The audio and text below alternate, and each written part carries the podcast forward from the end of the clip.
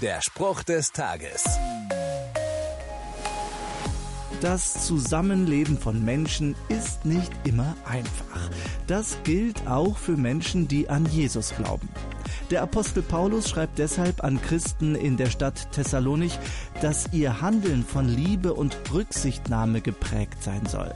Wörtlich steht da, dass ihr als Christen einander in Liebe begegnen sollt, brauchen wir euch nicht mehr zu sagen.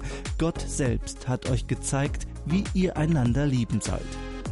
Wenn ich mein eigenes Leben und Handeln betrachte, dann muss ich zugeben, dass da noch Luft nach oben ist. Wie gut, dass ich Jesus Christus darum bitten kann, dass er mir Kraft und Ausdauer dafür schenkt, andere so zu lieben, wie er es getan hat. Der Spruch des Tages steht in der Bibel. Bibellesen auf bibleserver.com.